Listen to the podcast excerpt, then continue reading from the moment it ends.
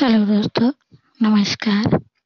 मन की बात में आपका बहुत बहुत बहुत स्वागत है। दोस्तों, आज इस एपिसोड में मैं आपके लिए एक बहुत ही सुंदर सी कथा प्रस्तुत करने जा रही हूँ, जिसका शीर्षक है चौरासी का फेर मिटा दो। कि भक्त ने अपनी चतुराई से किस प्रकार से भगवान से चौरासी लाख योनियों के बंधन से मुक्ति प्राप्त कर ली, इस कथा के अंदर बताया गया है। तो आप इस कथा को अवश्य सुने, आपको बहुत अच्छी लगेगी। तो प्रस्तुत है आपके लिए कथा चौरासी का फेर मिटा दो। एक बार की बात है कि यशोदा मैया प्रभु श्री कृष्ण के उलाहनों से बड़ी तंग आ गई थी कि तुम तो हमेशा ना बड़े भैया ताऊ को ही बहुत प्यार करती हो, उन्हीं की सारी बातें मानती हो, मेरी तो कोई बात नहीं मानती, मेरी इच्छा का कोई सम्मान नहीं करती हो। तो मैया को इस बात पे बहुत गुस्सा आ गई और छड़ी लेकर के वो कृष्ण जी के पीछे दौड़ी।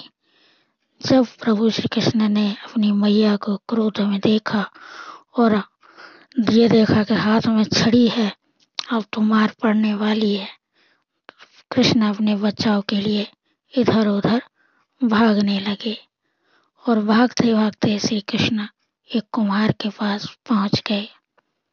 कुम्हार उस समय मिट्टी के घड़े बनाने में मगन था, लेकिन जैसे ही उसने श्री कृष्ण को आते हुए देखा दौड़ते हुए, तो बड़ा ही खुश हुआ कि आज तो मेरी कुटिया पावन हो गई।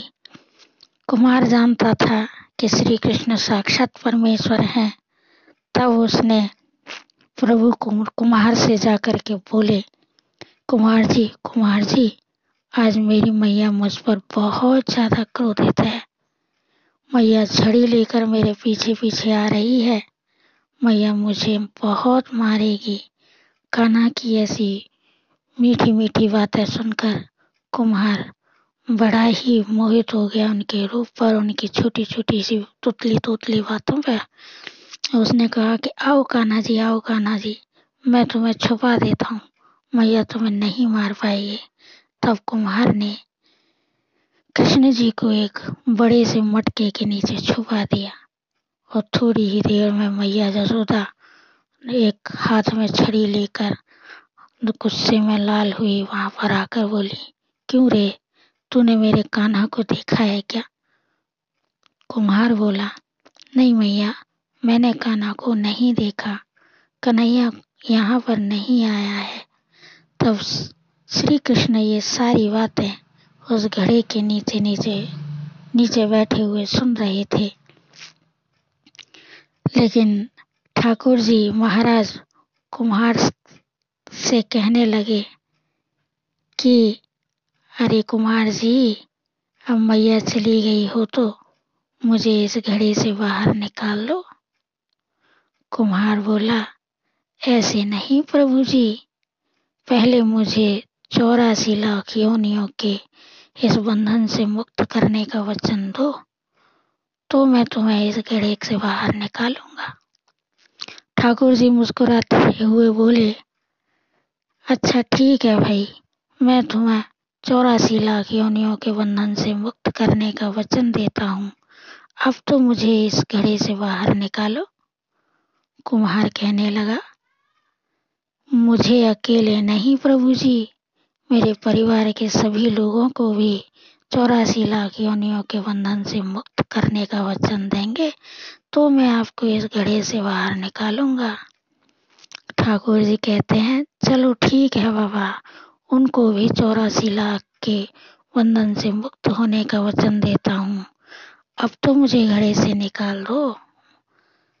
कुम्हार बोला, बस प्रभु जी, एक विनती और है, उसे भी पूरा करने का वचन दें तो मैं आपको इस घड़े के नीचे से बाहर निकाल दूंगा। ठाकुर जी बोले, चलो वो भी बता दो, क्या चाहते हो? कुम्हार कहने लगा, प्रभु जी, जिस घड़े के नीचे आप छुपे हो उसकी मिट्टी मेरे बैलों के ऊपर से लाद कर लाई गई है। मेरे इन बैलों को भी चौरासी लाख के योनियों के बंधन से मुक्त करने का वचन दो। ठाकुर जी ने कुमार के प्रेम भर पर प्रसन्न होकर उन बैलों को भी चौरासी लाख योनियों के बंधन से मुक्त होने का वचन दे दिया। ठाकुर जी बोले, अब तो तुम्हारी सारी इच्छाएं पूरी हो गई हैं, अब तो मुझे इस बंधन से मुक्त करो, इस घड़े से बाहर निकालो। तब कुमार कहता है, अभी नहीं भगवान, बस एक अंतिम इच्छा और बाकी है, उसे भी पूरा कर दीजिए। और वो ये है कि जो भी प्राणी हम दोनों के बीच के संवाद को, संवाद को सुनेगा, उसे भी आप चौरासी लाख योनियों के बंधन से मुक्त कर देंगे। बस एक वचन ये और दे दो, बस मैं आपको इस घड़े से बाहर निकाल दूंगा। कुम्हार की प्रेम भरी बातों को सुनकर ठाकुर जी महाराज बड़े प्रसन्न हुए और कुम्हार की इस इच्छा को भी पूरा करने का वचन दे दिया। फिर कुम्हार ने बाल से कृष्ण को घड़े से बाहर निकाल दिया, उनके चरणों को चरणों में साष्टांग प्रणाम किया, प्रभु जी के चरण धोए और चरणामृत पिया, अपनी पूरी झोंपड़ी में चरणामृत को छिड़काव किया चरणामृत का छिड़काव किया और प्रभु जी के गले लगकर इतना रोए कि प्रभु में ही विलीन हो गए। जरा सोच करके देखिए मित्रों, जो बाल श्री कृष्ण सात कोस लंबे चौड़े गोवर्धन पर्वत को अपनी एक छोटी सी उंगली पर उठा सकते हैं, क्या वो घड़ा नहीं उठा सकते थे? लेकिन बिना प्रेम रीझे नहीं नटवर नंद किशोर, पल में चित्त चुराए वो नटखट माखन चोर। कोई कितने भी यज्ञ करे, अनुष्ठान करे, कितना भी दान करे, चाहे जितनी भी भक्ति करे, लेकिन जब तक आपके दिल में प्राणी के लिए दुख दर्द नहीं है तो प्रभु जी कान्हा जी की कृपा आप पर नहीं बरसती है, उनकी भक्ति व उनका दर्शन नहीं हो सकता है। यही भगवान कहते हैं कि जो दुखी दरिद्री दीन दुखियों को साथ अपने लेता है उसका मैं हमेशा कल्याण करता हूँ। यही मेरी कथा का समापन होता है। जय जय श्री राधे गोविंद, जय श्री राधे गोविंद, जय जय श्री राधे गोविंद।